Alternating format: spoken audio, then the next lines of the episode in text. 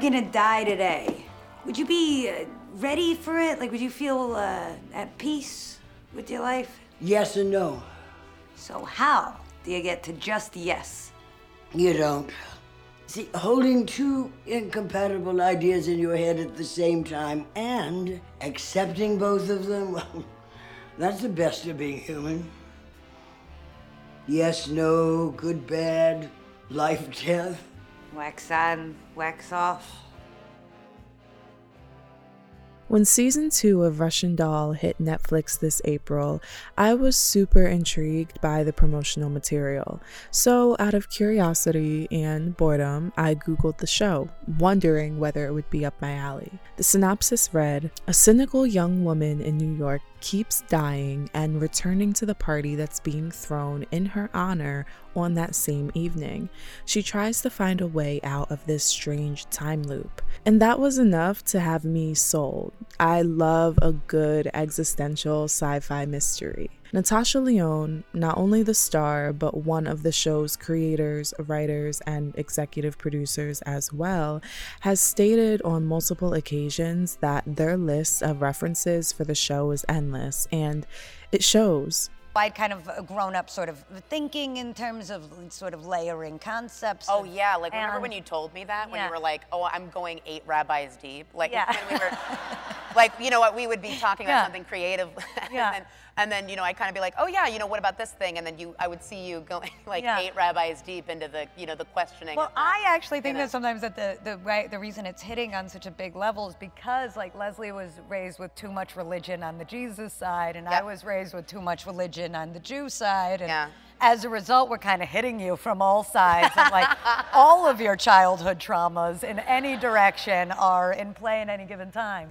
And yeah, um, I, I brought in that Viktor Frankl, Man's Search for Meaning. Oh, yeah. Which is really, you know, in- invented the term logotherapy and sort of it's about his like survival through Auschwitz. My grandparents are Holocaust survivors. Like this idea that I think Leslie and I were really interested in, which is, you know, what is it to kind of come back from self-destruction and make the decision that you want to become a participating member of life? Created and executively produced by Lyonne, Amy Poehler, and Leslie Headland, the show went through many phases and ideas before landing at Netflix.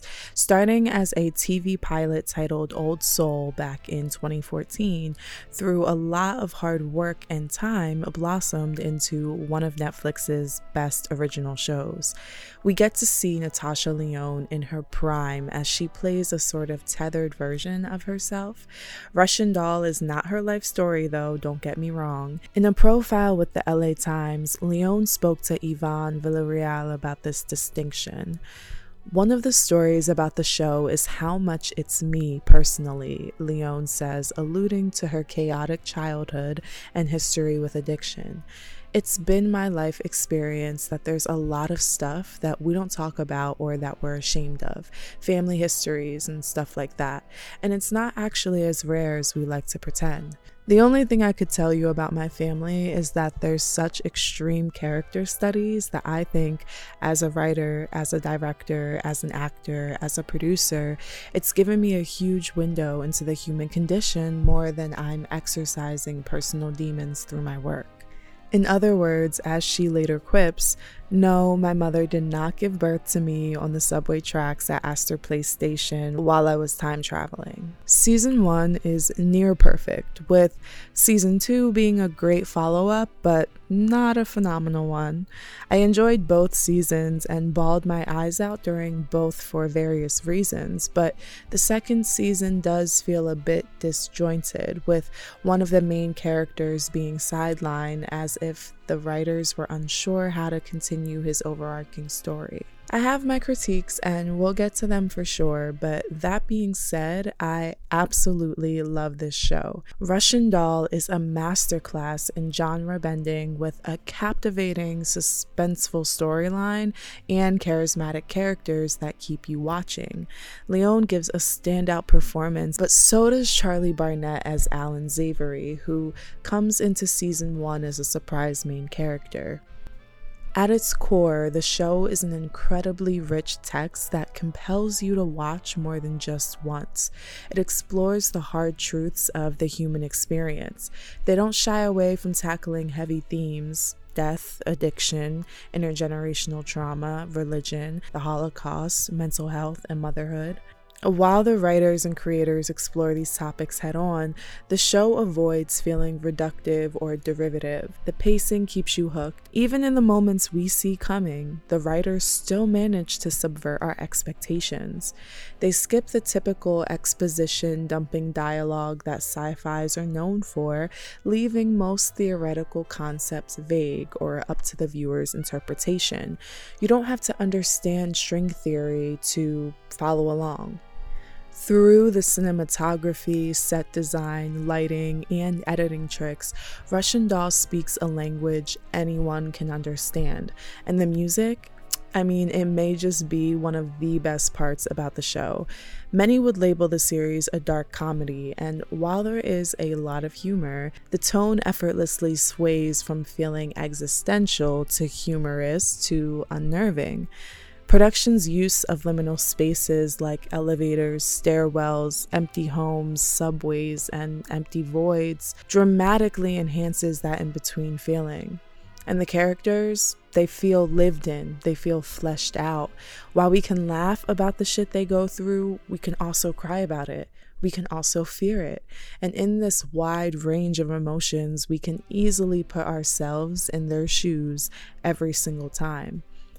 Today, I'll be dissecting the show's recurring themes and most compelling moments, exploring some of the deepest questions it asks of us. My name is Joe, and this is With Nuance, a visual and audio essay series where we dissect all things media from a socio political lens. If you're subscribed and we already know each other, welcome back. And if you're new here, I'm going to uh, ask you to hit that subscribe button, especially if you love deep dives exploring all things pop culture. Consider supporting my Patreon for early releases, producer credits, script access, and live Q&As. Contributions from patrons help me with purchasing equipment, hiring collaborators, and producing more videos. Head over to the link in the description to make a monthly pledge for as low as $3.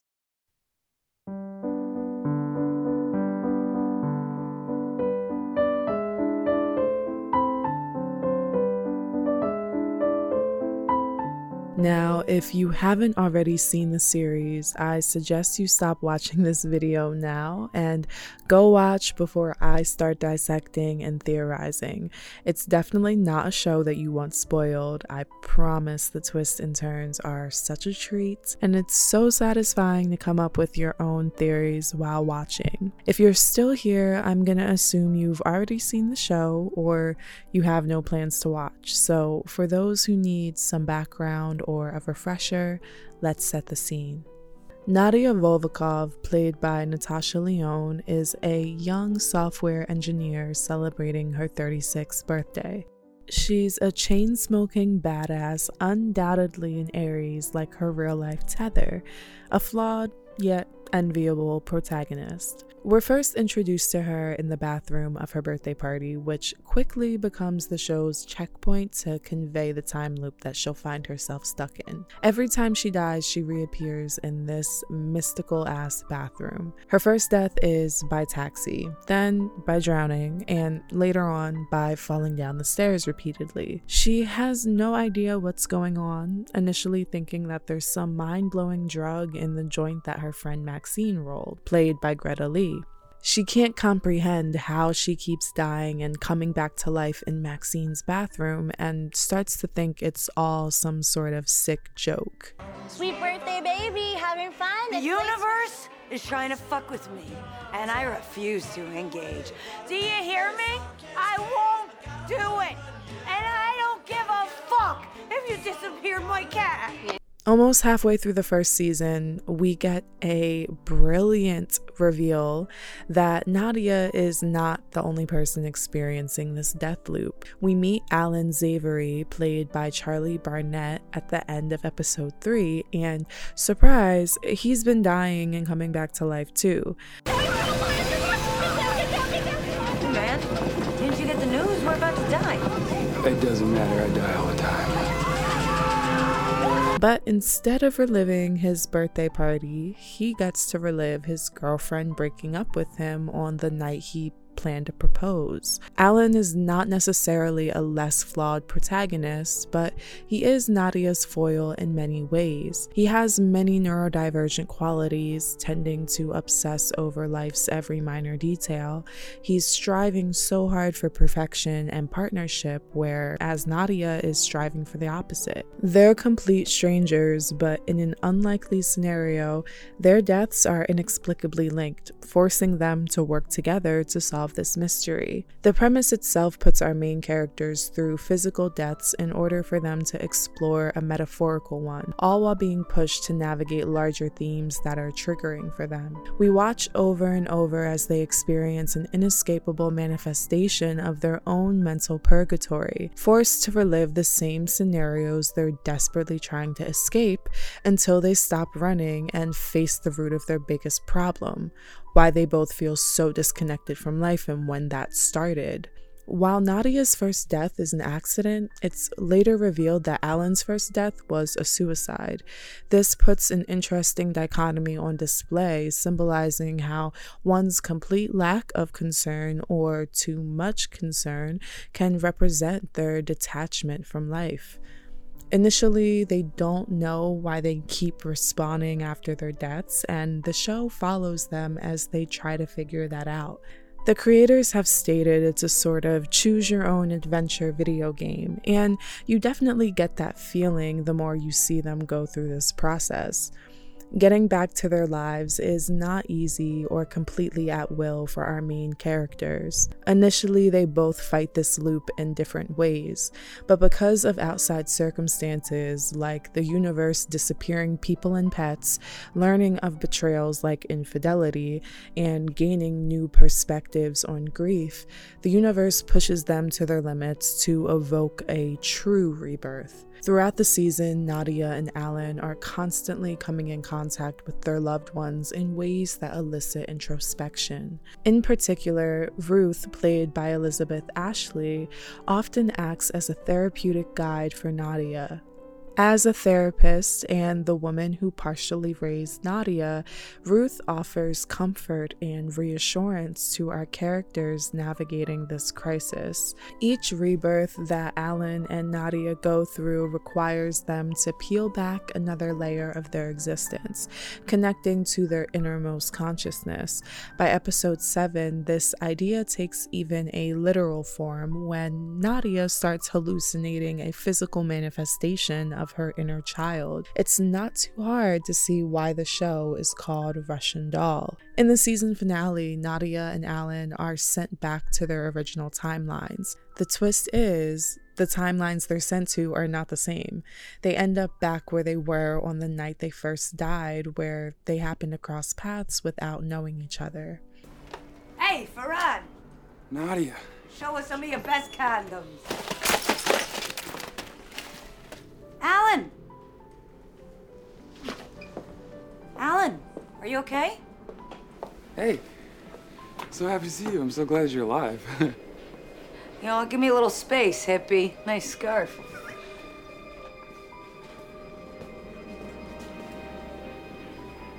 Oh, fuck. Oh, fuck. Just as we're expecting the plot to resolve itself, the writers subvert our expectations by raising the stakes once more. The final episode follows Nadia and Alan as they both try to save the other from dying, plagued with the task of convincing each other that they do, in fact, know each other. It's a phenomenal finale that keeps you on the edge of your seat, then rewards you with a satisfying yet ambiguous ending like I said, a damn near perfect season.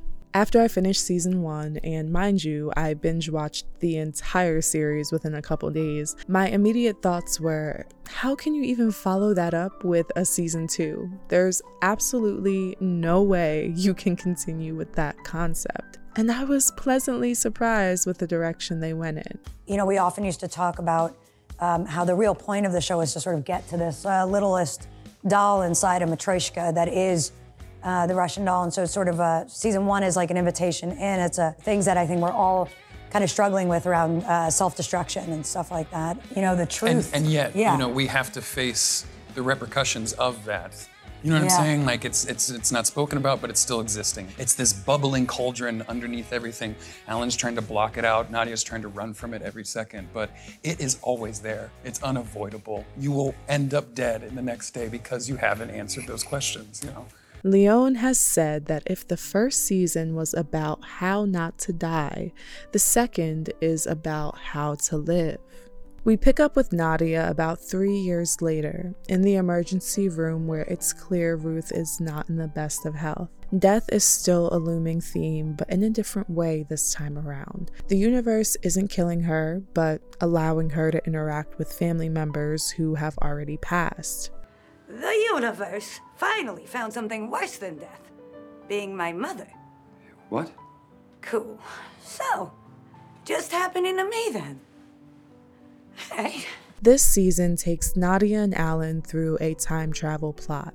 Not a super original concept, but they still bring a refreshing perspective to this idea. In season one, the characters have no choice but to go through their death loop repeatedly. But in season two, the time travel is mostly voluntary. Something I really enjoy about this season is that even though it's time travel heavy, they never fall into the cliches of the butterfly effect. Their actions are breaking the constructs of time and causing the dimension to fall apart, but by removing the idea that every tiny action in the past dramatically changes the future, it allows us to just enjoy the ride and come up with our own ideas. Originally, Nadia finds herself accidentally on a time traveling subway car as she's sent back to 1982 New York. Though she doesn't go back in time as herself, but as her mother Nora, played by Chloë Sevigny, as revealed later through the show's use of mirrors.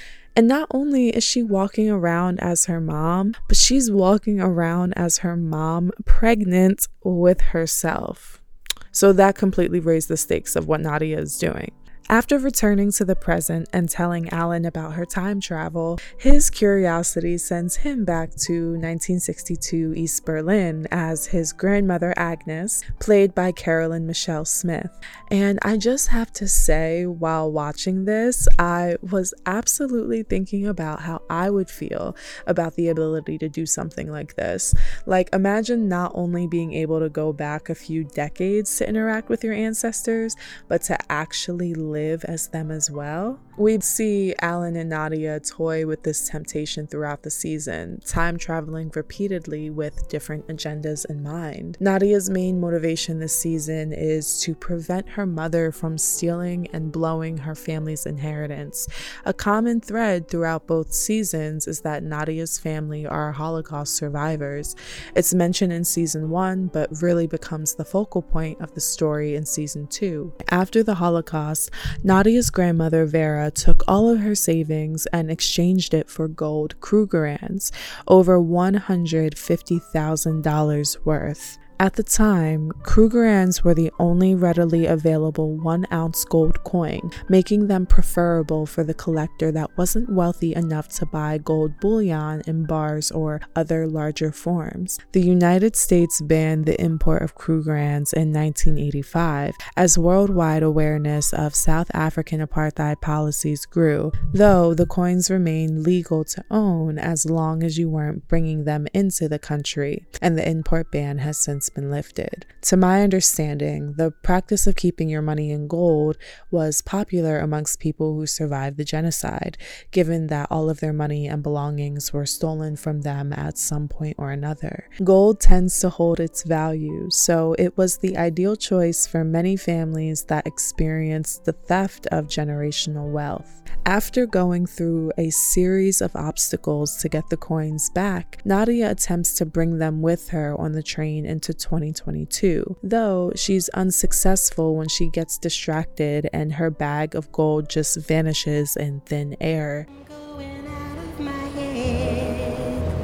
Yes, I think I'm going out of my head over you. Over you. Somebody take my bag.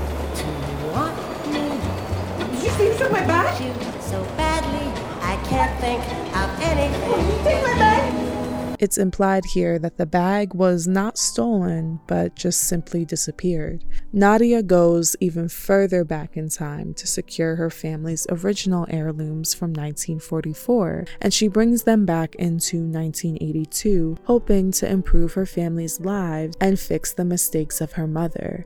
When she goes to exchange them for cash, her grandmother's best friend, Delia, laments that they'll be taking Krugerrands instead, which frustrates Nadia as she feels this choice is destined to lead her mother right into the same predicament. As season 2 comes to a climax, we get a resolution to Chekhov's pregnancy, can't just show a pregnancy and not have it pay off, when Nadia literally gives birth to herself.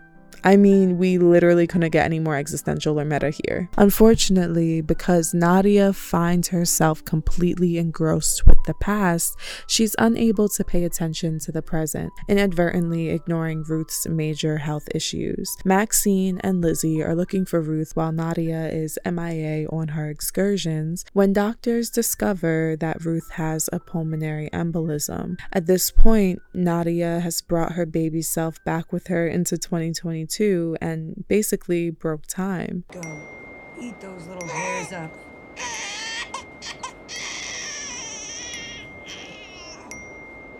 Oh shit. Oh shit. Hello, Nemo? Yo, Maxine, can you hear me? Oh my god, it's her. Jesus, why haven't you been picking up your phone? I, I'm, I'm on the train. Can you can you hear me? Listen, Ruth has a pulmonary embolism. She's in the hospital, okay? Wait, what? Pulmonary embolism. Is that what it is? It's a blood clot. Yeah, a blood clot in her lung. Nadia, listen, listen. They don't know she's gonna make it. She is. Where's Ruth? Nadia, it doesn't look so good. What's the over under on Nadia showing up at all? I know, it's 2022. No one turns their phones off anymore. I know. You have to charge it. Hey, Max?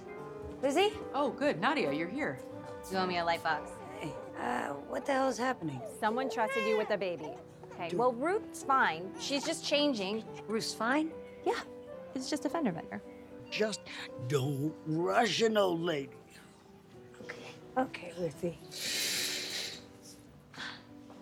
Ah. Hi, uh, I'm looking for a patient, uh, Ruth Brenner. She came back in probably today in an ambulance. Maybe something wrong with her lungs. Brenner, you said? Yeah, Exam base seven. seven. Seven. Fucking time bomb. Nadia, I thought you'd gone. Now listen. They want to keep me overnight. and They always want to run more tests. Nothing too thrilling. She creates a schism in time that allows Ruths from various dimensions to appear. She can't even be sure which Ruth she's speaking to as she searches for her in some of her last moments.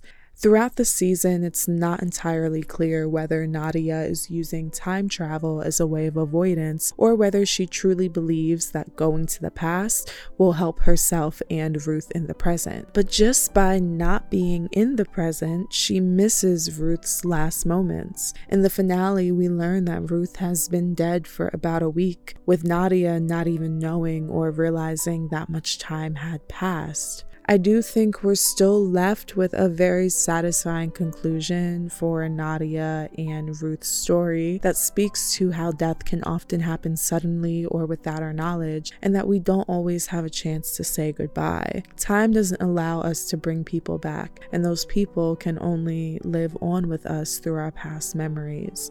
Now, you may notice I barely mentioned Alan in my summary of season two, and that's because his story is not really there. There are signs of something there, and there was so much potential, do not get me wrong, but ultimately his plot leaves a lot to be desired.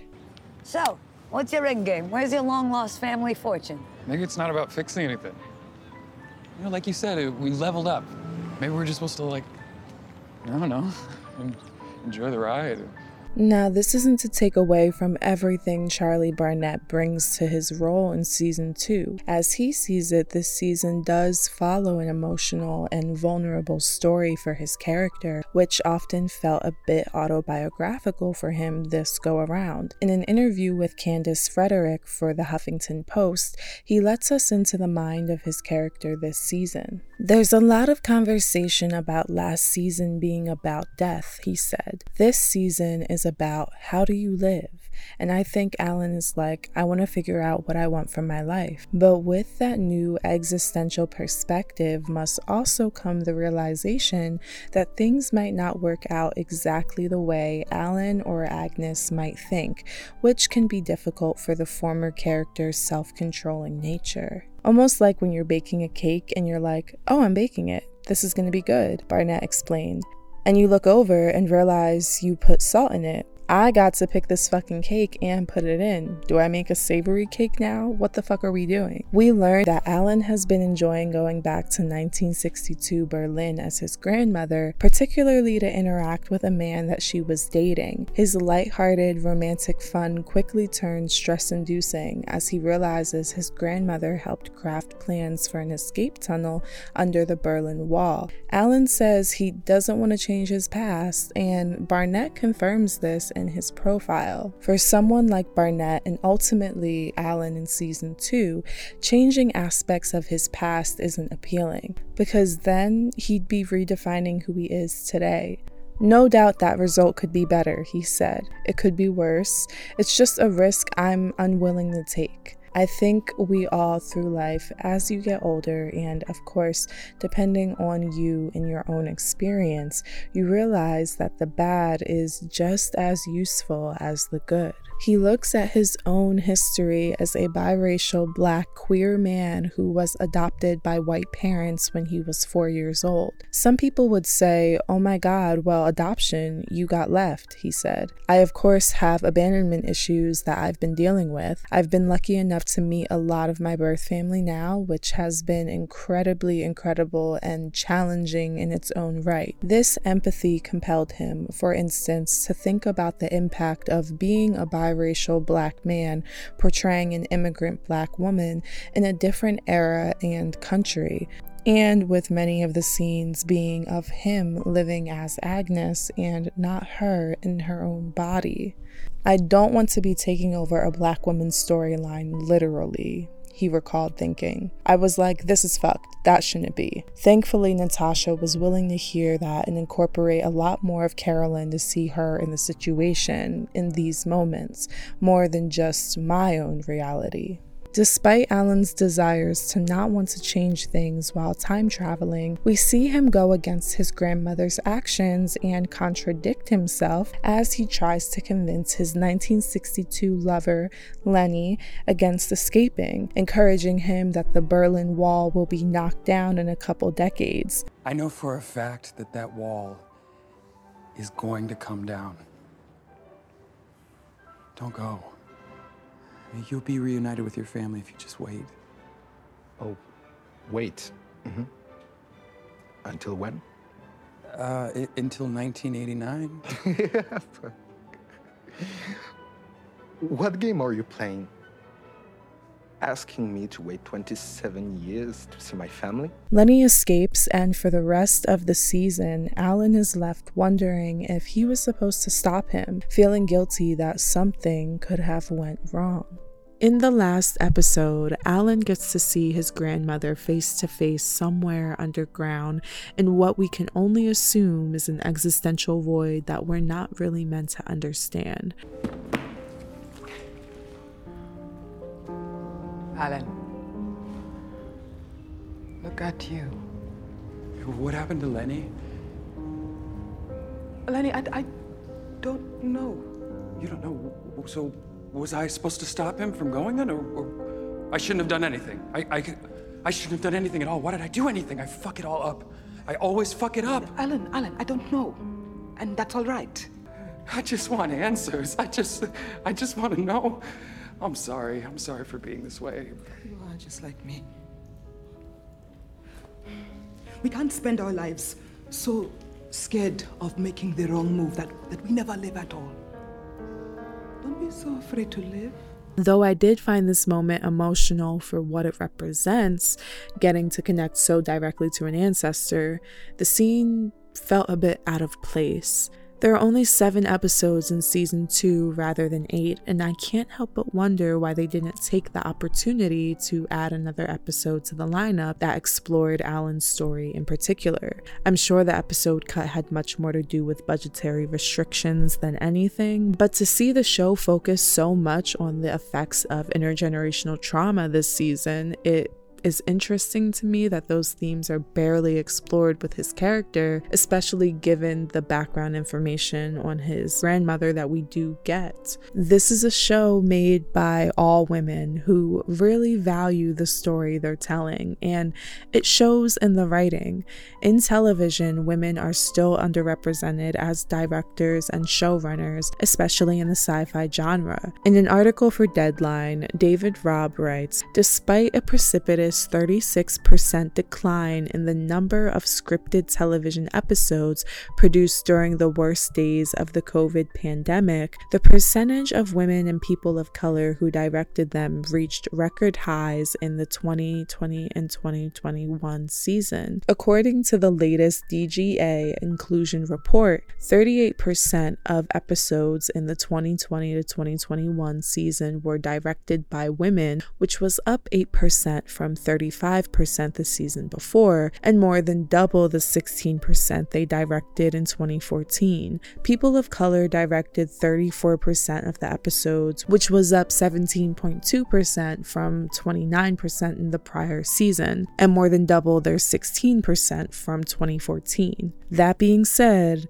this is a show made by mostly white women. As far as I can tell, there have only been two black women in that writer's room. Shout out to Jocelyn Bioh, who makes a cameo, by the way, and Zakia Alexander, because their influence is absolutely felt. But there are no other women of color at all, from what I understand. And I don't like that. While opportunities as directors and showrunners may be increasing for women in the field, they're not increasing for every racial and ethnic group at the same rate, of course. When we specify and account for both gender and race, those numbers look a lot different. Broken down by gender, Caucasian men directed 39% of the episodes, and Caucasian women directed 23%. African American males directed 11% of the episodes, and African American females directed 7%. Latino males directed 5% and Latinas directed 4. Asian American men directed 5% and Asian American women directed 2%. Native American men directed 0.3% and Native American women directed 0.1%. Now, do I think the show benefits from having so many women involved in the making and production of the show? Of course, but just because I thoroughly enjoy Russian Doll doesn't mean I'm gonna gloss over the obvious. I think anytime your writer's room is almost completely white and looks like this, it causes the show to suffer from some blind spots. Here, I think it happens mostly with Alan's storyline in season two. The inclusion of his character felt handled with so much care and concern in the first eight episodes of the series. But by episode 15, you're literally asking yourself what his storyline even is. And it seems that's the case because of unsure and potentially lazy decisions made by the majority of the writer's room. When black characters are included in a production, their narratives deserve to be treated with just as much intrigue and delicacy as their counterparts. That doesn't feel as though it was accomplished, with Alan's character arc feeling empty and rushed this season. I've recently asked y'all in a community post how you felt about season 1 versus season 2, and I know I'm not alone in this because y'all felt the same way. The Alien Review says, They were both good, both capture different lives and different storylines. I wish to see more of Alan's life in the time machine. N. Pitzer states, Really liked season two in a completely different way from season one, but Alan was missing big time. And KM agrees, not enough Alan in season two, and he had such a lazy storyline. But that aside, I don't have many gripes with the show, and overall, I think production, for the most part, did a standout job both seasons. I think there was this beautiful succinctness to season one, too, that it felt so still untied. There was a lot of things unanswered, but it left everyone leaving with a fill in the blank, which is what's beautiful about the story itself. I know for myself, I was afraid of like, well, where where would Alan go? Why would anyone want to know anything more? So I wasn't sure that the character even would return. I'm, and maybe this is just also the nature of me. I was a little terrified because there is a certain sense of having to live up to what you just put out, and it was so it was so well done in all of its risk taking and and successful in its entertainment value. So it, it, it achieved so much in the first one. I was I was scared about can I even live up to what Natasha is going to imagine for the next step.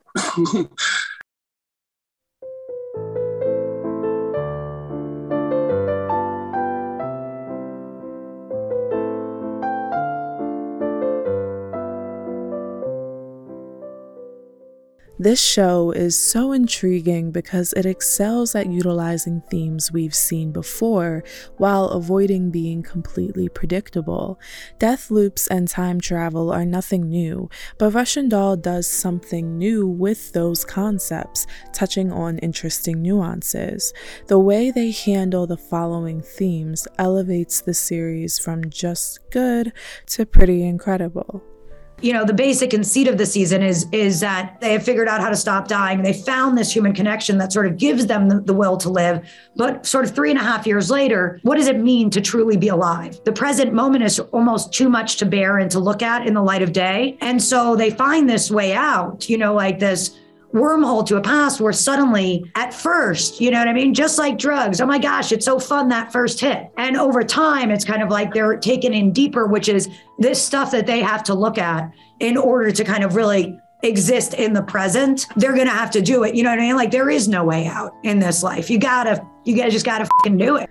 Despite never really being named out loud in the show, addiction is a recurring theme throughout the series. One could even argue that the show's premise in itself is a metaphor for addiction, with death and rebirth being stand ins for relapse and recovery. Our main characters both indulge in substance use frequently.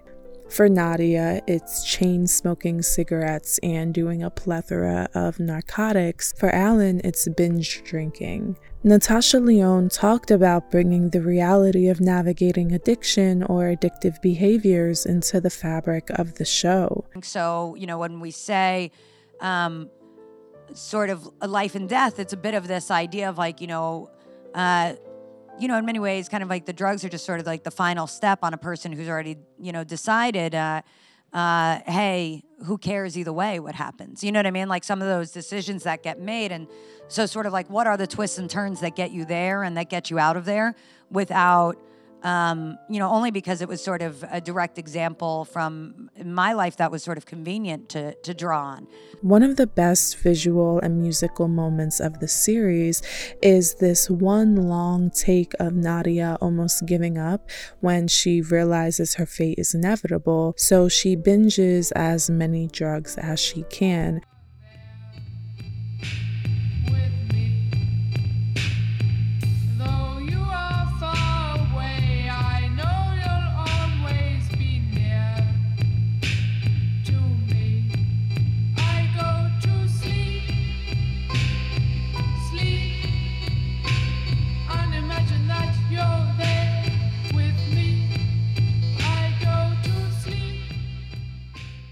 Honestly, every time I see this shot, I'm just completely in awe and I'm wondering how they were able to accomplish it. My thought is that they attached some sort of rig to her so she was able to kind of do this in one long take. The music in this scene is haunting, particularly the lyrics. People often seek the thrills of addiction for its ability to allow us to detach from life. The lyrics, I go to sleep, couldn't be a better representation of this feeling. At its core, this show is exploring the lives of two people who have completely detached themselves from the will to live. Nadia's initial death is accidental, while Alan makes the decision to take his life. Both of these scenarios could be understood to represent various outcomes for those struggling with addiction, with death frequently looming in the background. I think addiction is a very complex topic that requires a lot of compassion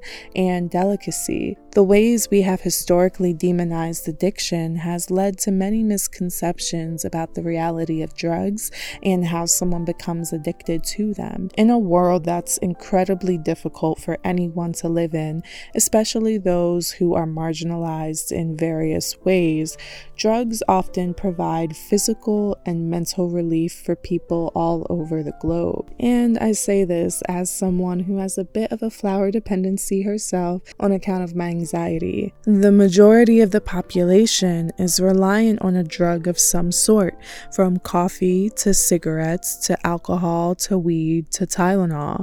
The criminalization and racialization of particular drugs has led to almost all recreational drug use being viewed as dangerous and shameful. And to be clear, addiction is neither one of those things.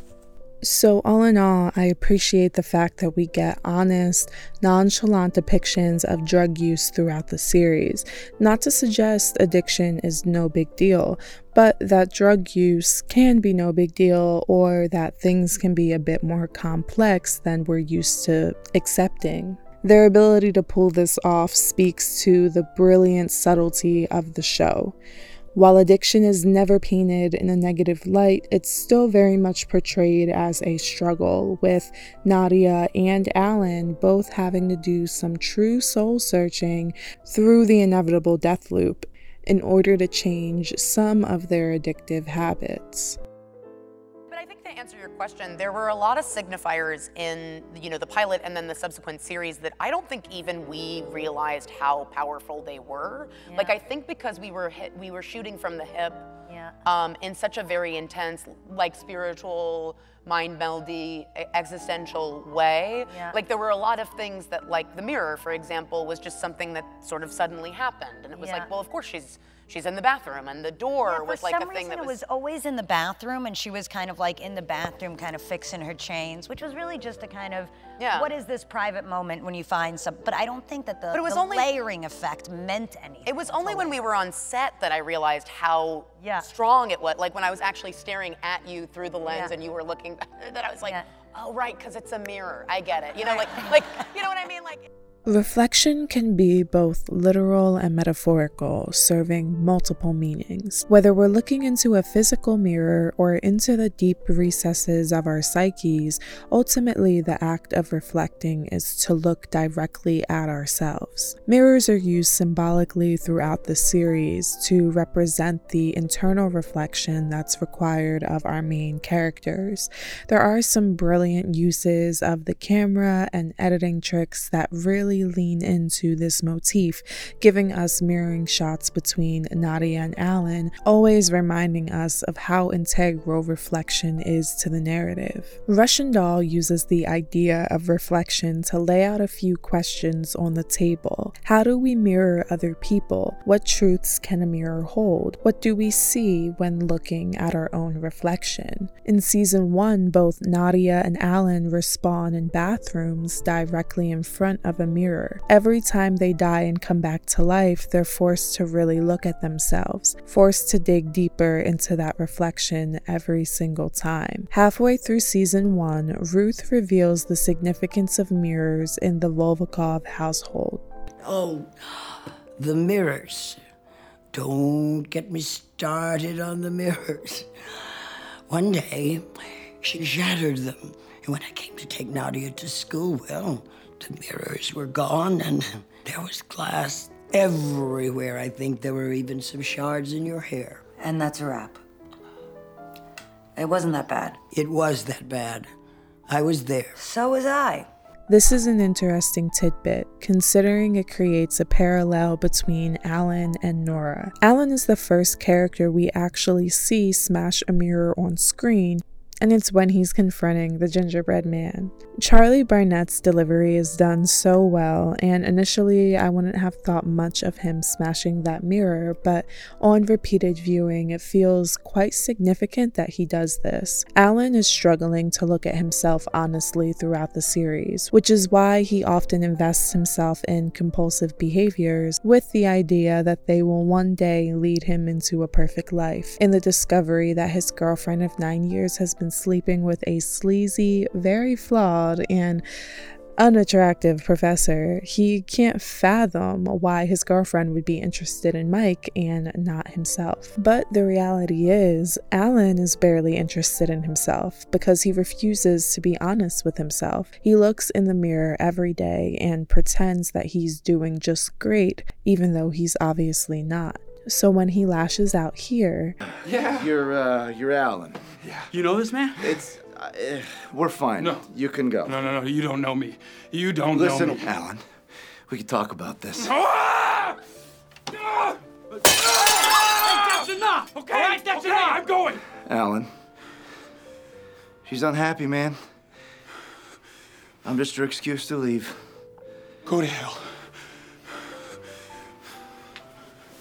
I think it's representative of how tired he is of seeing his physical reflection because he's not ready to truly reflect. He's not ready to admit that maybe he is flawed, maybe his relationship is not perfect, and not just for Beatrice, but also for himself. As Ruth explains later, Nora had very similar motivations behind her disdain for mirrors. Why, why mirrors? Reflection, proof of existence, another pair of eyes. See, that's why therapists are important. Without them, we are very unreliable narrators of our own stories. I just find this comment from Ruth so profound. It's one of my favorite moments in the series by far, especially her note on mirrors providing proof of existence and not being able to lie to us the ways that we can. It made me think very hard about proof of existence and really how we do run from our reflections when we don't want to see certain things about ourselves. This parallel between Alan and Nora continues throughout the rest of season one, but we'll explore that a bit later when I talk about mental health. Towards the end of season one, on one of Nadia and Alan's last respawns, the mirrors disappear. Okay, there are no mirrors, Alan. I know, I know. Me too. What is happening, man? Why are they disappearing? I don't know. I don't know. I interpreted this as the point in the series when they had seen all they needed to see. Reflection is necessary for our growth and well being, but there comes a point in time where reflecting on the same scenarios over and over again serves only as a mechanism to keep ourselves from moving forward keeping us in the past or in some sort of purgatory. I think this is most evident in the representation of Nadia hallucinating herself as a child. And I think this also serves as the reflection motif as she's confronting her inner child. It's another form of mirroring. Nadia believes that her younger self is stuck, insinuating that she, as an adult, is stuck as well. I don't know how or why, but uh, my past self, the little girl that I used to be, literally keeps showing up. Is she here right now? No. But every time I see her, we die. I I think that maybe she's lost. Trapped somewhere between the past and present. The last time Nadia hallucinates her younger self is at the restaurant, where she attempts to give her ex boyfriend's daughter one of her favorite childhood books. All of a sudden, his daughter morphs into mini Nadia, and adult Nadia starts bleeding out. What's most intriguing in this scene is she's literally pulling broken mirror shards from her throat from the day her mother broke all of the mirrors.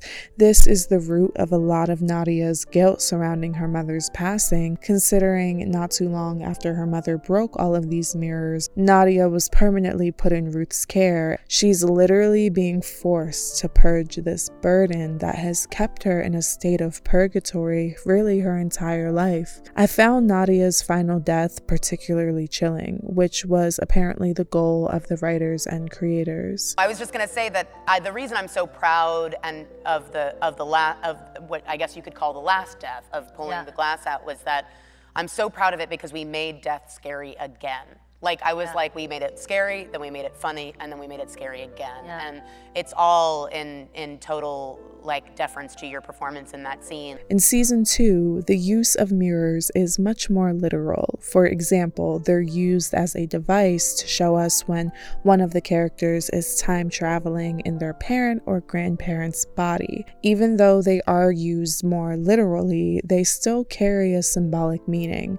Looking into your reflection and seeing a parent or an ancestor is quite honestly what we're always doing when we look in the mirror. Even when we want to believe we don't look that much like our parents or their parents, we ultimately are a reflection of them in totality. Very trippy stuff, but the creators are very trippy, abstract thinkers. How, you know, how did you get to multiverse? Because it's the only the only time I've ever discussed multiverse was with Elon Musk on stage here. Oh, I, Um, and he I would say a that he probably is getting there um, with far more concrete uh, information and education to back it up. Would be my first guess. Uh, so I think to me, frankly, just you know, I, I know it's a room full of people who probably actually know what a lot of these things mean. But the thing about Hollywood is uh, that uh, I think that I'm somebody who always had a deep curiosity about these kinds of things. You know, I was a film and philosophy double major and, and um, at Tisch. I think I always was just a very curious sort of, you know, uh, quantum character. I think I never had a really, um, uh, you know, I always had a suspicion that there was something curious happening sort of uh, between what we define as sort of like the ether and the things tethering us, you know? Um, Reality uh, between- reality. I mean, Natasha's mind is a multiverse. Yeah, okay, all right. It, it, it, I mean, if you. Well, no, it's true. In the best way. Like, if you're around her for any length of time. Yeah. Yeah, a little bit. Uh, yeah, I think I think funny. Um, it's brain damage, uh, and uh, so anyway, The use of reflection serves so many layered purposes in Russian Doll. And if I talked about them all, I'd be here all day. But just know when you see a mirrored image in the show, the directors are trying to get something across that you may miss on the surface. Well, I've known Brendan for a long time, and I've I've always loved him and been friends with him, and I've worked with him here and there. And uh, you know, I'm not saying that Horse is or isn't based on a real gutter punk from Tompkins Square Park, but um, that I hung out with. But you know, eh, cut to the end of the story. Brendan is excellent in the show, excellent. Before we get into some deeper themes, I want to take some time to talk about the significance of Horse, played by Brendan Sexton III. He's a side character who we haven't really talked about much up until this point, but there are implications that he has some sort of connection to Nadia and possibly some abilities to manipulate the Russian doll's broader universe. The first time we're introduced to Horse is outside of Nadia's birthday party, where he leans up against a fence across the street. She says, I think I know that guy. Foreshadowing their future relationship. We don't learn much information about Horse other than the fact that he's unhoused. He does make some comments claiming that him and a business partner created the dark web, though we're not really sure whether that is true. I prefer casual acquaintances over closer relations and strangers above everybody else because humanity's a fuck, man. I had this business partner once in the 90s when we were creating the dark web. And he got arrested because it was a scam and the government is a scam. And once I saw it was all just bullshit, I just dropped out completely. There are a lot of theories about what Horse's character is meant to symbolize, and it seems that ambiguity was the intention of the writers, though Headland does confirm in an interview with Polygon that his character is meant to take a mythical religious shape. He's neither creation nor destruction. Russian doll co creator Leslie Headland told Polygon, explaining her personal take on the character. To me, Horse is the god of Pan. He lives in the woods in Tompkins Square Park, and he is all of our unconscious or subconscious selves. Pan, the Greek god of the wild, of shepherds, of chaos, makes sense as a point of comparison given Horse's inherently chaotic nature. I have mixed feelings about the depiction of his character. On one hand, seeing Nadia get so up close and personal with an unhoused person was a refreshing visual that the media rarely shows us of people who are unhoused, indicative of broader societal treatment towards unhoused people. Nadia sips liquor out of the same bottle with him and huffs paint out of the same paper bag with him. She often exchanges physically intimate moments with him, giving him hugs, wrapping her arm around him, kissing him on the forehead. She allows him to give her a haircut and even cuddles up with him on the street one night, leading to another death for her and also for him. Fucking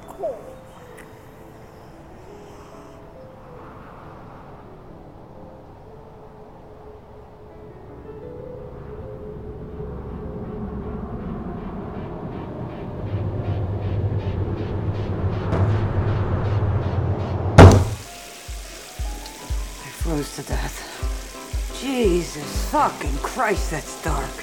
This is the death that sparks Nadia to evolve and take seriously her ability to influence life's outcomes if she wants to, all for the sake of an acquaintance. This goes directly against Nadia's innate desire to have no connection, commitment, or responsibility to another person. After Horse's death, there's a shift, and she goes out of her way to save his life. Knowing that the reason Horse is sleeping outside is because someone in the shelter stole his shoes, Nadia goes to the shelter where he's staying on the night of her birthday.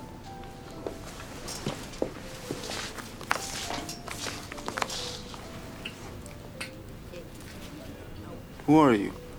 I'm just a person that is here guarding your shoes.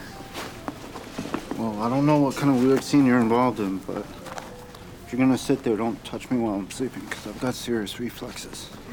It's clear that Nadia has a genuine care and concern for Horse, and their interactions are endearing to watch. But I couldn't help but shake the religious or fairy tale themes his character is intended to represent. With him acting as a sort of shepherd of the universe. It's as if his interactions with Nadia have the purpose of setting her life back on track. He acts as a voice of spiritual wisdom and guidance, as we heard confirmed by Leslie Headland, who was one of the creators. This is where my feelings towards the writing of his character get complicated because I think this plays into this trope that has long existed in our literature and media of the mystical, magical, homeless person, which rubs me the wrong way for its dehumanizing nature. TVTropes.org describes this trope as wisdom from the gutter, though I do think that term in itself is pretty offensive. You don't expect your average homeless person to want to talk, much less have a lesson they're prepared to teach you that somehow specifically addresses your problem. Sometimes this is combined with the idea that angels disguise themselves as beggars and homeless people. It even goes back to fairy tales that have fairies disguising themselves as old beggar women, making this trope one of the oldest ones in the book. They also specify that this trope is frequently represented by a poor, oppressed, uneducated and or mentally challenged individual. Horse is someone who exhibits all of these traits and is frequently meant to give cryptic advice. How do you know that you're real? Huh? Do you think that we need people to be like witnesses? In here. That's where you know. The more stuff you accumulate, the more space you take up. You know, people can't even pick me out of a letter because they don't remember me. I'm a shadow, man. I think I'm a shadow now, too.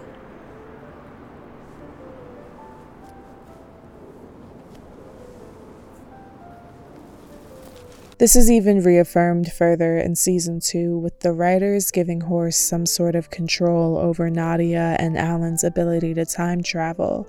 He leads them directly to the time traveling train, which eventually leads them both into the void which, by the way, were absolutely stunning to see. These scenes were shot practically in the underground cisterns of Budapest, and oh my god, I had to like look up what a cistern was after seeing these. I'm like, what the hell? This is beautiful. So I would watch season two just based off the visuals alone in the finale. As much as the show attempts to humanize Horse, and I do think they are successful at that in a few regards, they still inadvertently play into an offensive trope. Unhoused people, of course, have the ability to provide words of wisdom, but just as any other individual does. The implication that their unhoused nature is because they are a wandering angel of sorts completely ignores the realities of people living in poverty and the systemic oppression that causes someone to be unhoused. It minimizes and dismisses the systemic issues that have led to their circumstances in the first place. Unhoused people are not strictly vessels of inspiration or existential wisdom for the general public. Again, I have mixed feelings about the depiction of his character, but overall, I love Horse and I wish that we got to see more of his narrative.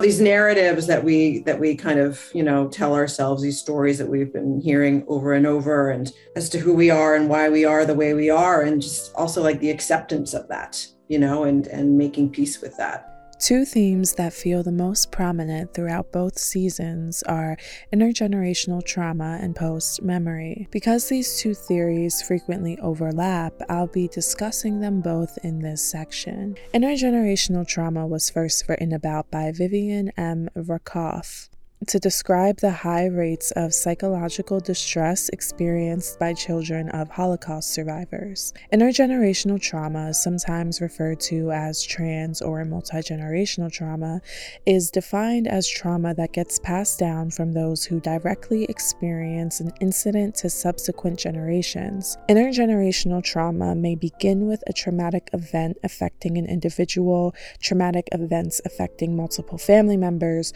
or collective trauma affecting larger community, cultural, racial, ethnic, or other groups, populations, historical trauma.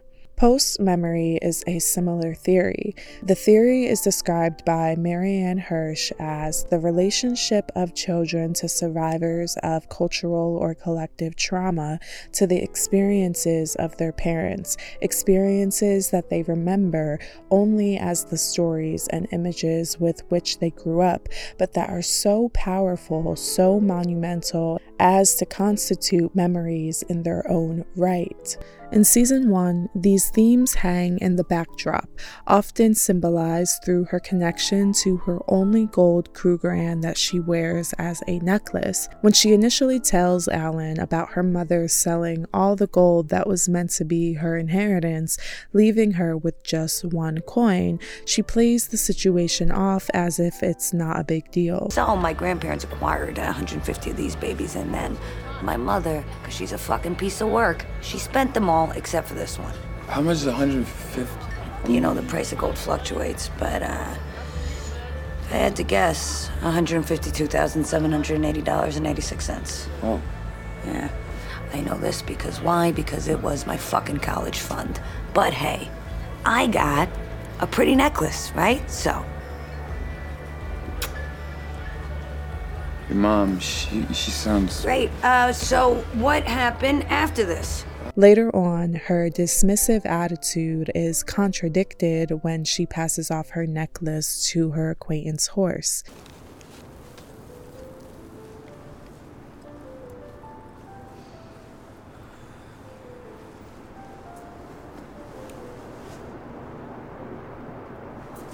Is that real gold?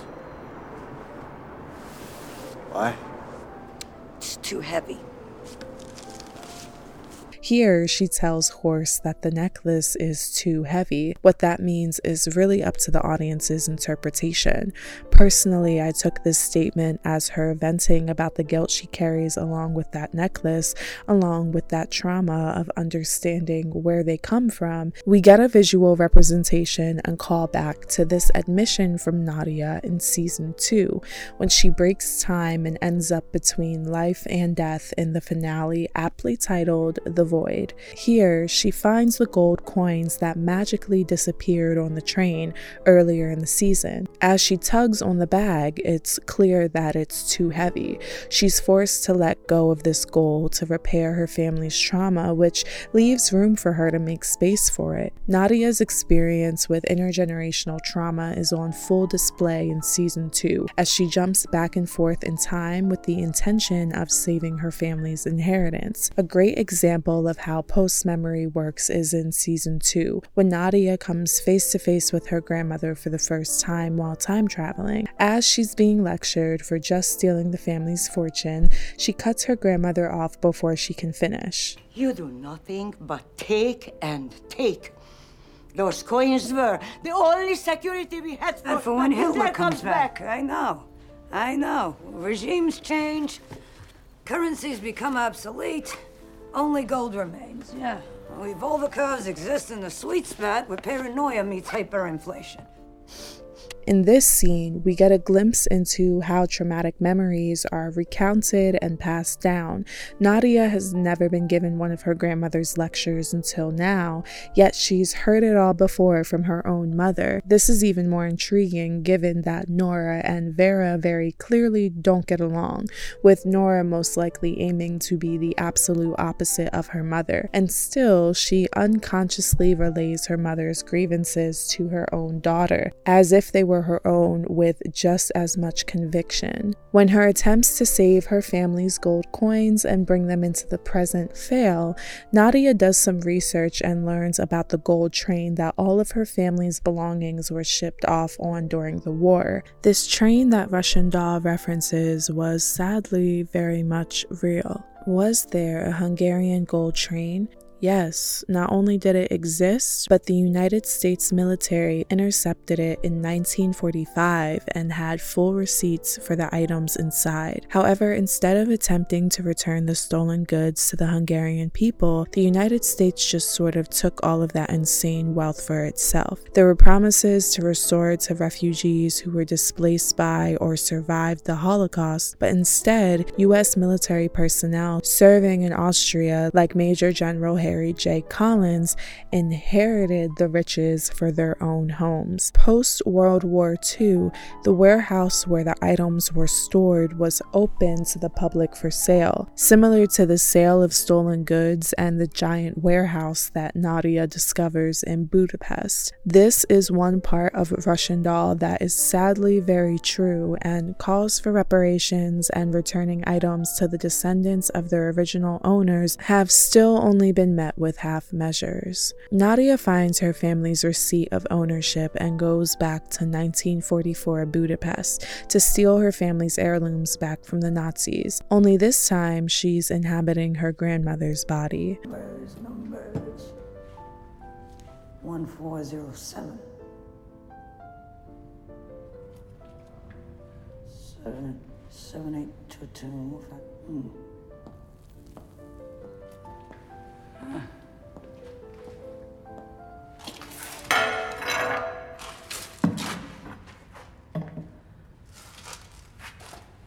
Fucking methods.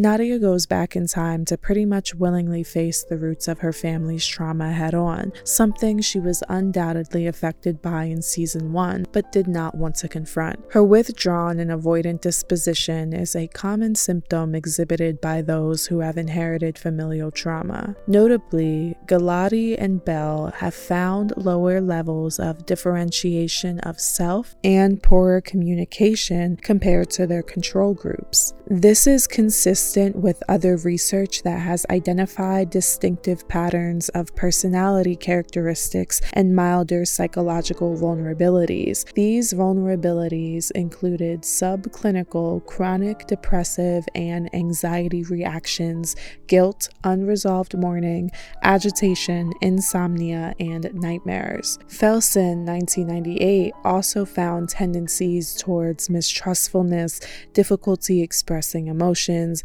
difficulty regulating aggression, chronic guilt, and self criticism. Inherited trauma is not just emotional, it's physical, it's material. Through colonization, generations all over the globe have been completely stripped of their resources, belongings, and family members. That kind of trauma impacts your entire lineage. Nadia wants to believe that she can go back in time and fix all of her family's problems, and don't we all? But the series explores a more honest reality that things most likely would still end up the way they were. Nora's conman boyfriend, who convinces her to steal her family's inheritance to begin with, ends up giving us a word of wisdom that permeates throughout the show. If I was you, I would drop the whole thing. Really? Uh, look, man, I didn't really come here to have the thief uh, give me advice on getting back my family inheritance. No. What I mean is, it's a Coney Island. What do you mean? The last stop on the D train? In our house, a Coney Island is the thing that would have made everything better if only it had happened. Or didn't happen. My father couldn't work. He got sick with polio and wound up in an iron lung. Now, if only he hadn't gone to Coney Island that summer, he wouldn't have gotten the airborne polio. But he did. It's a fantasy. It's an if only. The idea that if we could turn back time and make one thing different, that our entire lives would be different is very idealistic and quite impossible. No matter what Nadia did, she could not save her family from external forces and the violent, deadly reality of the Holocaust. She could not force her mother to live her life differently or make different decisions. It's my theory that this is why when Nadia is able to save the gold coins, they still end up disappearing appearing on the train and she's never able to bring them into the present.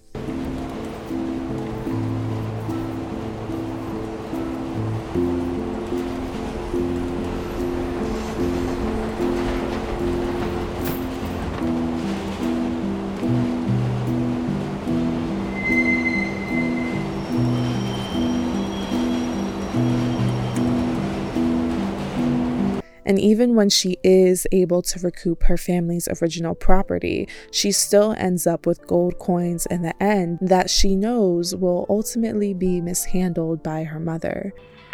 Bars, coins, cash? Oh, yeah. Krugerrand.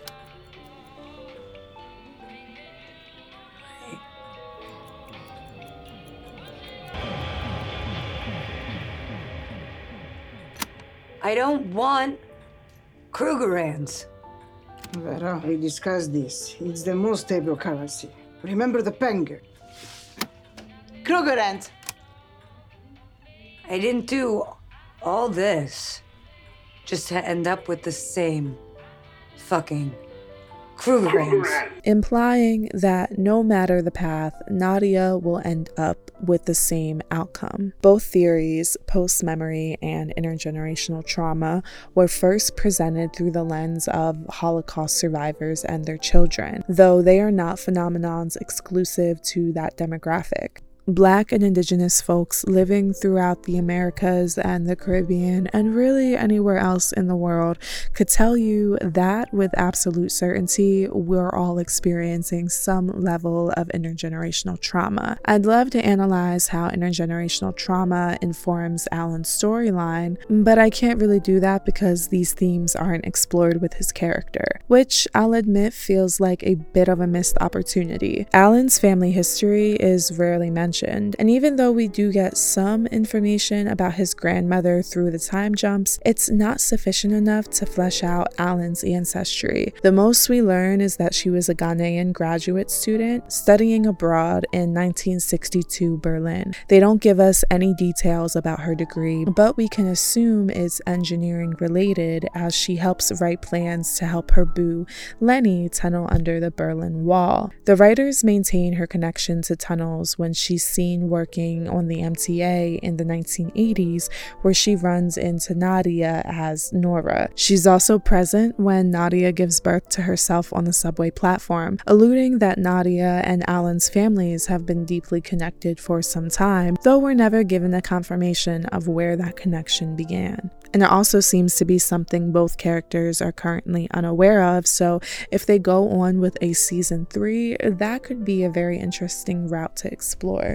I don't know how much of this is conscious with you, Natasha, but you do have a beautiful way of incorporating so much of our personal lives. You know, I was adopted and I never met my birth mother. And there was, I've met a lot of my birth family, but never really met, she passed away. I never met my birth mother. And it always just felt like a whole. That relation to my grandmother and this character through Alan is the same. But we needed somebody who, like you and Chloe, had, the, had a relationship connection. And Carolyn Smith, who is, you know, we went to Juilliard together. We've known each other for many, many years now. She's a, such a nurturing, loving figure, and, just in general, just who, who she is.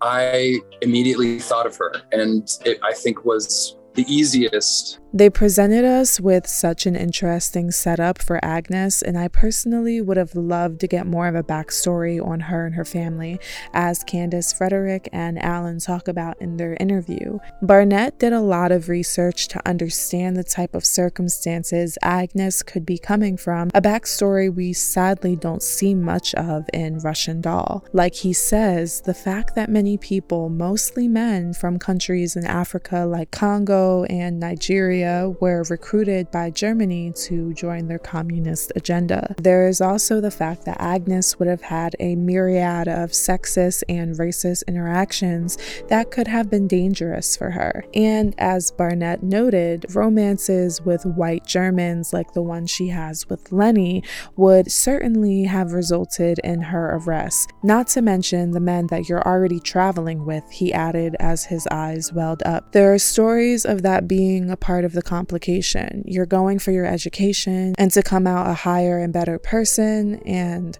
I'm getting emotional thinking about it. The things we do learn about her are mostly in service to other characters, so when it comes to Alan's familial trauma, there's not much to dig into. If anyone feels like I'm missing any nuances or details to Alan or Agnes's story, please feel free to correct me in the comments. But it seems as if his storyline was intended to be more lighthearted to contrast maybe the heavy nature of what Nadia's going through, and it does sort of work, but personally, it left me wanting more. I don't need to go to see a therapist. Um, no offense to you, but I. People thinking that I'm crazy is one of my biggest fears. No, no, no, no, no, no, no, no. We do not use the word crazy in this house. Russian Doll doesn't shy away from exploring the complexities of mental health, often affirming the characters who are struggling in that regard. Just a quick disclaimer although I'll be discussing mental health in this section, I am not a mental health professional. I will not be attempting to diagnose any of these characters with any disorders in particular, especially if they are not named with a diagnosis in the show. When Nadia first dies and comes back to life, she initially thinks she's having a bad trip. But as she trips out, unaware of what's happening, her friend Maxine calls her crazy. Will you stop acting crazy? Oh my god, I am not crazy, okay? I am not crazy! You know, I hate it when people call me crazy! Look, all right, I get it, all right? I realize I sounded a little fucking crazy, all right? I'm just defending myself here. Okay? This is on her. Or maybe you're just crazy.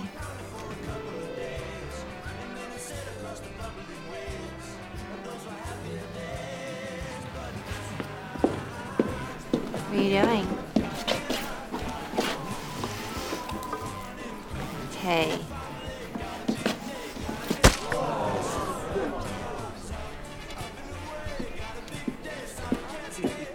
It's the first time we hear this word, and we see Nadia's reaction to it, alluding that it's a trigger. As she spirals, coming up with more theories for why she's stuck in this death loop, she starts thinking it could be religion or haunting related. After she fails to prove this theory, she concedes that she may be having a mental moment. She goes to Ruth, her mother figure, and tells her that she's been dying over and over again. Instead of questioning Nadia or telling her that it's impossible, Ruth listens to her and engages with her reality as if it's real. She hears Nadia out completely and then asks if this is a situation where Nadia needs psychiatric interference.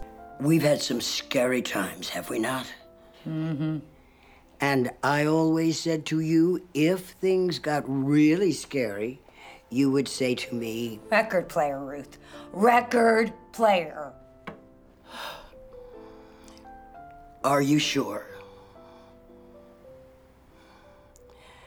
Should I call my guy at Bellevue? Is it the nicest psych ward? It's definitely the closest one. While we talk about Ruth Brenner, can I just say I absolutely love her character? When I tell you I sobbed at the end of season two when she passed, I mean, I sobbed. Ashley brought so much warmth and honesty to the role, and I'm also just a sucker for anybody with a smooth, raspy voice who gives great existential advice. Listen to me. You were this tiny seed buried in darkness, fighting your way to the light. You wanted to live. It's the most beautiful thing in the world. Do you still have that in you? Nadia, I look at you now, chasing down death at every corner, and Sweetheart, where is that gorgeous piece of you pushing to be a part of this world? Natasha Lyonne mentioned that as much as the character Nadia is a bit autobiographical for her, the same could be said for Ruth. There is a real Ruth in my life, and she definitely said, Nothing in this world is easy except pissing in the shower. She also said, That's what you get for going to Jersey. I mean, it's free to get in, but you gotta pay to get out. My Ruth is a chemist, this Ruth is a shrink, so they're quite different. But the essence of the idea of like in Manhattan, you can scramble through a whole hectic day of being a troublemaker and then just show up at some safe haven where there's chicken in the fridge, that's definitely a direct pull from my life.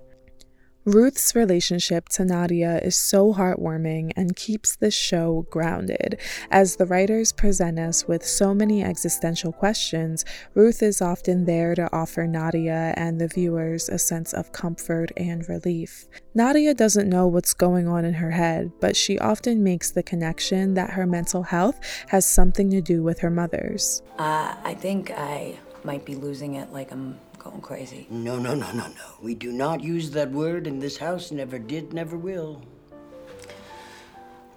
What was her diagnosis? Just like, what the fuck was wrong with her? Do not confuse your mother with her damage. What Ruth says here leaves things open to the audience's interpretation, but I took this to represent the reality of many folks navigating mental illness. Psychological distress does not occur in a vacuum. Of course, we can have certain genetic predispositions, but more often than not, our environment impacts how those dispositions show up. Going back to the piece on intergenerational trauma, Nadia's mother, Nora, is the daughter of a Holocaust survivor.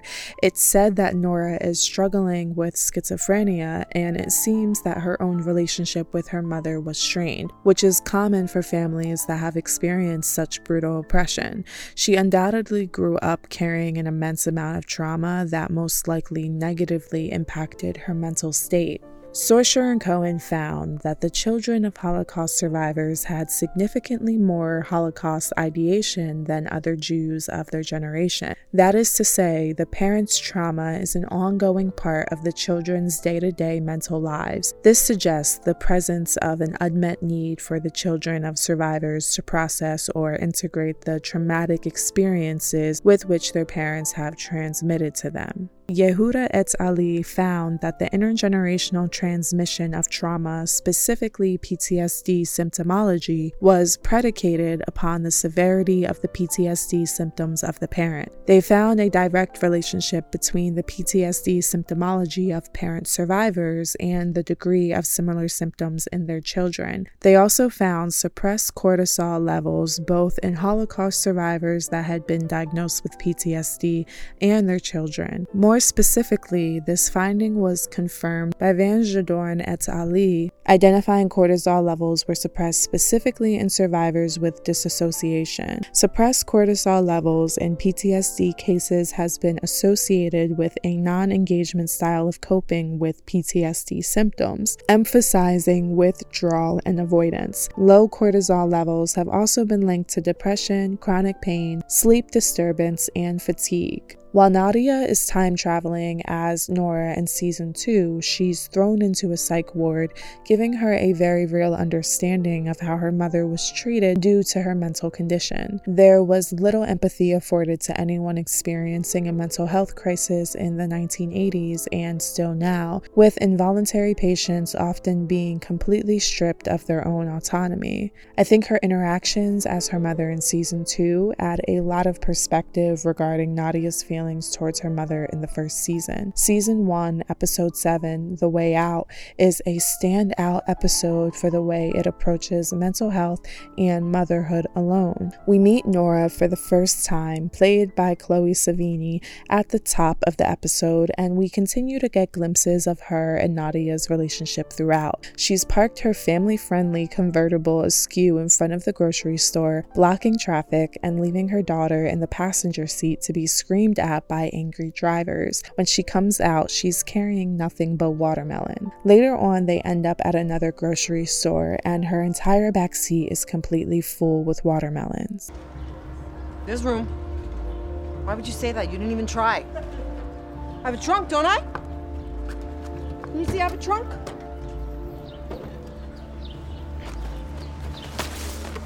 Would your wife need a coat? They're going to Goodwill. I'm not spending another fucking winter in the city, huh? Are you okay? Why the fuck are you talking to my kid? Put the melons in the trunk.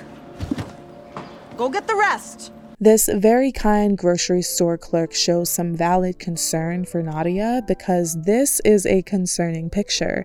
Nothing about this situation can be perceived as a safe environment for Nadia, and his genuine care is only met with hostility and a hint of racism from Nora, who feels attacked by his question to Nadia. She only makes the situation more traumatic by then guilting and manipulating Nadia to lie about the cashier's actions with the intent to have him reprimanded or fired. What's fucking wrong with people? I didn't do anything to him. I don't know why he yelled at me. I don't know, Mom. He was wrong. You were right. Thank you, Nadia. Don't ever let him tear us apart, okay? Never? Never. Go tell his boss what he did. What? Go tell his boss what he fucking did to me.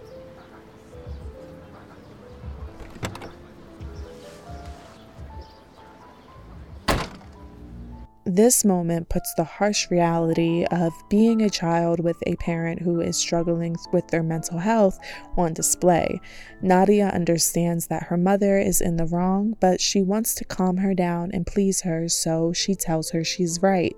At first, I was confused about all the watermelon until rewatch when I heard Nadia make a quip about inheriting an eating disorder from her mother. Then it immediately clicked for me. Nora has herself and Nadia on a watermelon only diet. This is confirmed with Ruth's comments once they find themselves at her house. Nadia trying to do homework with her mother chopping erratically. Point.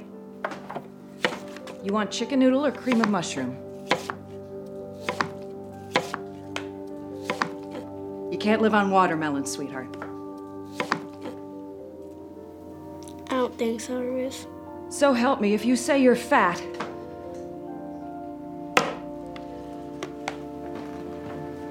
As someone who has struggled with disordered eating and fad dieting her entire life, I cannot tell you the amount of times I've been encouraged to just eat watermelon when people in my life would give me unsolicited weight loss tips. Similar to the grapefruit or celery diet, the idea is to starve yourself by eating foods that have no caloric value. And up until just a few years ago, as a society, we pretended these diets were completely fine and not just textbook disordered eating.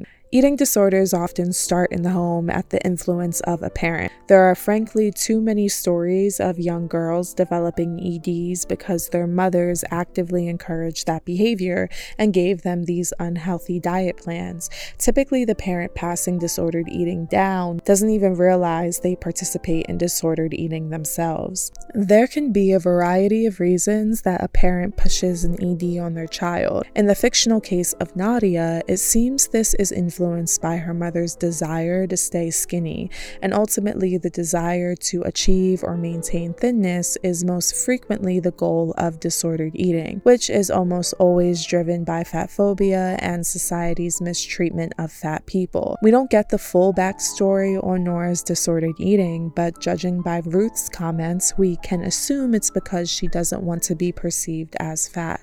In season one, when Nadia and Alan decide they have to get to the root of their guilt and face it head on, Nadia says she can't because her issues are directly related to her mother, who is now dead in the present. But in a last ditch attempt to admit what's been eating her up for so long, she finally allows her inner child to speak up and lays out her confessions to Ruth. Before this whole thing is over, um, I killed her. I took the easy way out. What easy way out? I told the social worker that I wanted to live with you and not with her, and then she was fucking dead within a year. You've got it all wrong. You said you wanted to live with your mom just like she told you to. But that just couldn't happen. No one was gonna let that continue. I don't think it matters. What are you talking about? Whatever I said, I wanted to live with you. It's insinuated that the day her mother smashed all the mirrors in the house was the last straw, causing Nadia to permanently live with Ruth. And whew, for any child who has ever lived with a parent who struggles with their mental health, the guilt that one can feel from not being able to save them or help them in some way can feel very, very heavy. Nadia, of course, did not kill her mother. She did absolutely nothing wrong and was simply existing as a child in unstable circumstances, and it was fortunate that she was put into Ruth's care. Mothers who are struggling through mental health crises rarely ever receive the support they need as a parent. Their grievances and challenges are ignored and criminalized when most of the time these parents could truly benefit from some outside help. This is explored in a 2012 study titled Experiences of Motherhood When Suffering from Mental Illness. Mothers with mental illness struggle with conflicting and distressing feelings related to motherhood. They seldom obtain the necessary support to increase their control over the determinants of their role as a mother. Thus, their opportunity of improving their own and their children's mental health is weakened. The mother's experiences were understood in their way of struggling to become good enough mothers, managing to become the mother they long to be, being present in a caring relationship with their child, as well as being recognized as a mother and living openly and honestly in relationships with others. Addressing the existential needs of motherhood is important for their improvement and recovery, as well as for promoting their children's mental health and well being. Russian Doll presents these mother daughter relationship dynamics in a way that affirms both Nadia and Nora. Nora is never treated as a villain for her mental state, and neither is Nadia. While Nadia is portrayed as detached from life and her relationship, Alan is portrayed as compulsive and controlling of his. He displays a lot of qualities of someone that might be experiencing severe anxiety or OCD. Initially, he's somewhat enjoying the death loop because he's been able to repeat his day over and over with absolute certainty of what will happen. He feels more in control than ever despite having to relive one of the worst days of his life. When Nadia goes looking for him and ends up at the jewelry shop that he bought Beatrice's ring at, the jeweler says he came in at least 20 time searching for the right ring. Alan already had a habit of reliving his days over and over, but this death loop gave him a level of control over his life that he had never experienced before. A small detail that I think exemplifies his behavior more than anything else is his decision to put on the same outfit over and over again. In season 1, Nadia is always seen in the same outfit by happenstance. Alan, on the other hand, comes back to life in his bathroom bathroom immediately after having a shower, and he makes the choice to get dressed in the same outfit over and over, and he doesn't change that until he decides to go out on a limb and go to Nadia's birthday party. I think Alan is so content with the repetition of the loop because in his head, he has the opportunity to change the outcome with Beatrice, even though that was never going to happen. He frequently ignores the reality of his relationship, always striving for an impossible level of perfection perfection in the hopes that his hard work and logic could change indescribable emotions. During Alan's first few respawns, he initially is only reliving the breakup with his girlfriend Beatrice, played by the strikingly beautiful Dasha Polanco. Usually, when he sits her down to talk, he never allows her to finish her sentence. She says, Somebody tell you? And he would finish her sentence with, That you're gonna break up with me? No. No, you did. Though, after Alan runs into Nadia, he's distracted and allows Beatrice to finish her sentence. Somebody told you about Mike? Did Mike? You slept with Mike? revealing that she's been cheating on him with her professor, who is ironically the man that Nadia had a one night stand with in episode 1. Alan doesn't know how to take this new information, but he's completely pissed that Nadia has thrown off his rhythm. He's frustrated by the fact that Nadia is a new, unpredictable outside factor, someone he cannot control nor anticipate. Hey, look, pal, I'm not so sweet on you either, okay? But right now, you're the only lead I've got. Lead?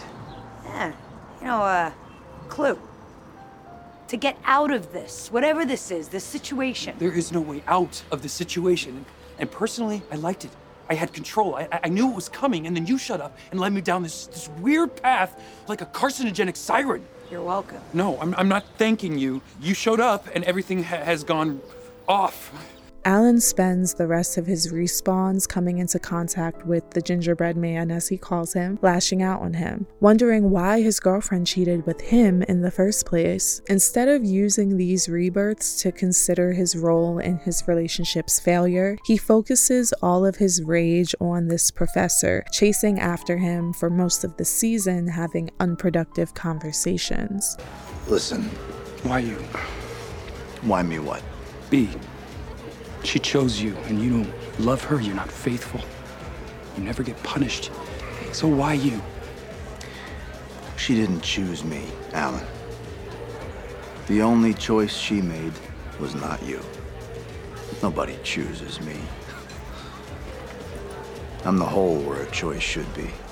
He refuses to reflect on why Beatrice may not have been so happy by constantly stressing how much he's done everything right. He can't fathom why someone like Mike, who Alan perceives as a bad person, would be able to seduce his girlfriend, especially when he perceives himself as a good person. The series often plays with this question of morality what gets constituted as good versus bad. Despite Alan's black and white perspective on morals, a recurring theme throughout the show is that there is no such thing as good or bad people. There are just people. We all have good and bad qualities. Of course, this isn't to suggest that these qualities are always balanced or that people can be resolved of their bad qualities simply because they have good ones. But the binary idea that there is such thing as a good or bad person, an idea that truly thrives under the constraints of white supremacy and colonialism, is thrown out the window here. Things are more muddy than that in this show, from the characterization of our protagonist and antagonist to the literal dialogue exchanged between them. Why do you think this is happening to us? I'm I'm pretty sure that it's purgatorial punishment for being a bad person. What is this bad person? I mean, you know, there's Hitler, and then there's uh, everybody else. Essentially, ideas of morality are presented as abstract and subjective in this show, which is a message I can always appreciate. One of the creators, Leslie Headland, has stated that she sees herself in Alan's journey, implying that his character was possibly meant to be queer coded in season one, which is confirmed in season two. I relate with him so much because he reminds me of a particular time in my life where I was really denying who I was in order to present, and I'm spe- speaking specifically about my sexual orientation. You know, like that I was like, I don't, I, I don't, I don't know if that's Alan's thing, but like, especially what he says in, in episode seven, and and and the way he wants his mom to love him, and and the way he's so scared to give up on something that's so clearly not working um, was exactly how I felt in the world of, of um, trying to present as a heterosexual woman. There are so many reasons for someone to see themselves in Alan's character. For myself, I couldn't relate more to his intense anxiety and how he chooses to navigate it. For myself, I couldn't relate more to his intense anxiety and how he chooses to navigate it. Like I mentioned earlier, Alan is coded as a neurodivergent character. As someone who has struggled through severe anxiety, previously being diagnosed with OCD, it's always refreshing to me to see a Black person navigate their neurodivergence openly and honestly. Alan is in a bit of denial about the status of his mental health, as shown when Nadia tries to suggest therapy with Ruth, and he says, I don't need to go to see a therapist. No offense to you, but I people thinking that I'm crazy is one of my biggest fears. Clearly a descriptor, he also doesn't want to be labeled given how much negative stigma is carried with it.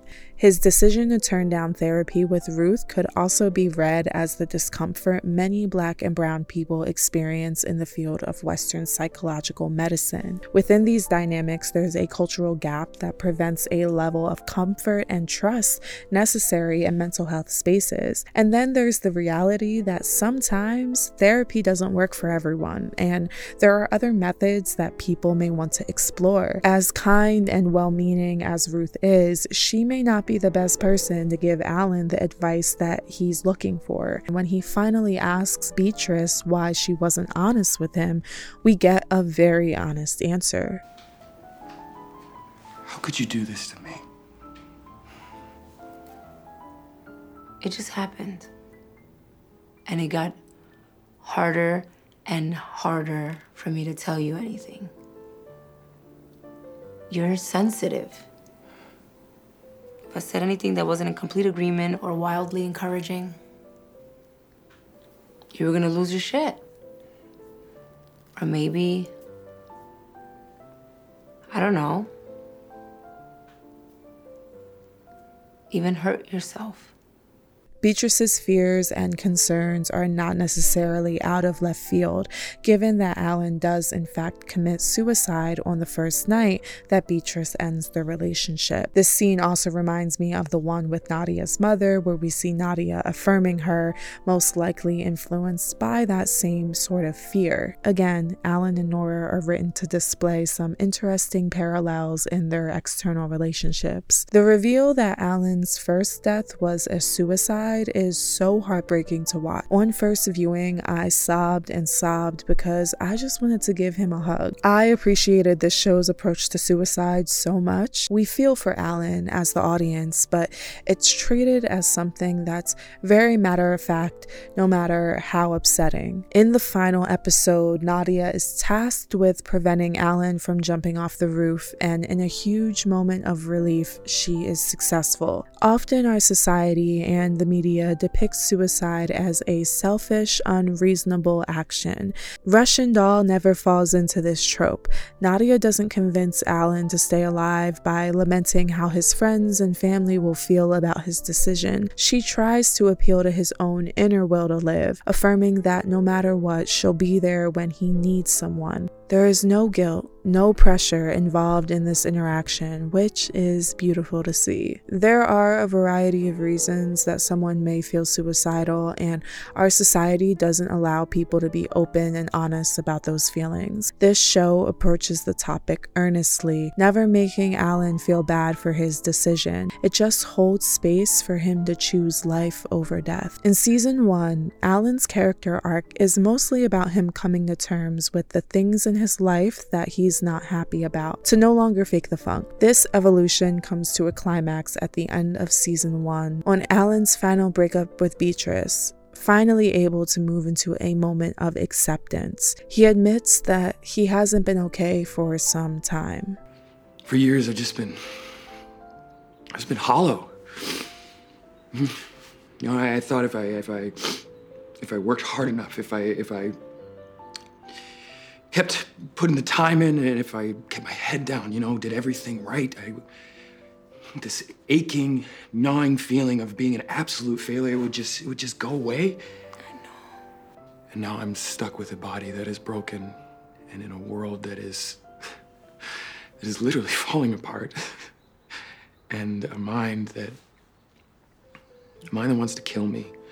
Alan's journey with his mental health, as well as Nadia's, were two of the most compelling themes for me to watch, and is one of the reasons that I can't help but make this show a comfort show and want to go back to it over and over again. Russian Doll is such an ambiguous show, which is great because you're able to come to your own conclusions about how the world works. We could theorize for literally days about what each creative choice in the show really means, but this video is already long enough, so I'll give it a rest now.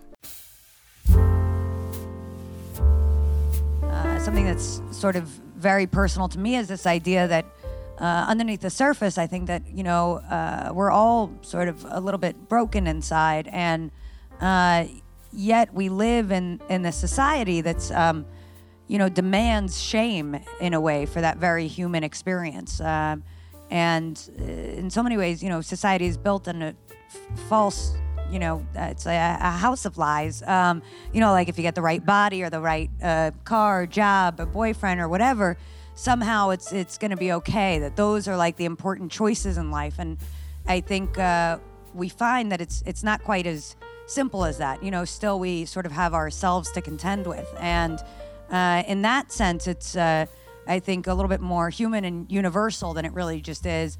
My story, it just uh, became a very kind of personal way in. So, if this long ass video essay didn't get this across enough, I love this show. I'm such a huge fan. I think it's been executed so well, despite having a few frustrations surrounding season two. Overall, it's a standout Netflix series for the subtle care it approaches such hefty themes with. With the steady decline of Netflix and them charging $16 for a standard subscription, who knows if we'll get a season three. If we do, I just hope they diversify the writer's room some more and we get to see much, much more of Alan. Let me know what you thought about the show in the comments. I'd love to hear some of your own theories and analysis. If you enjoyed this dissection, give it a like and hit that subscribe button. Also, consider supporting this channel on Patreon. Monthly donations help me fund upcoming videos and sustain my work as a writer and artist. Thank you to all of my current patrons who helped fund this analysis. My name is Joe Donna, and this has been With Nuance. I'll see y'all somewhere at some point. And something very weird happened where, like, in that death, like I kind of dropped out of myself and almost felt like I was like flatlining in this weird way that I was like, when it came to, I was just like, oh yeah, no, we're good. Like, you know, I- oh yeah, let's go again. That'll be great. Great idea. Yeah, and a little more in the eyes. Gotcha. And it was like this weird sort of like secret that I had myself of like, did I just fucking die? Like, what?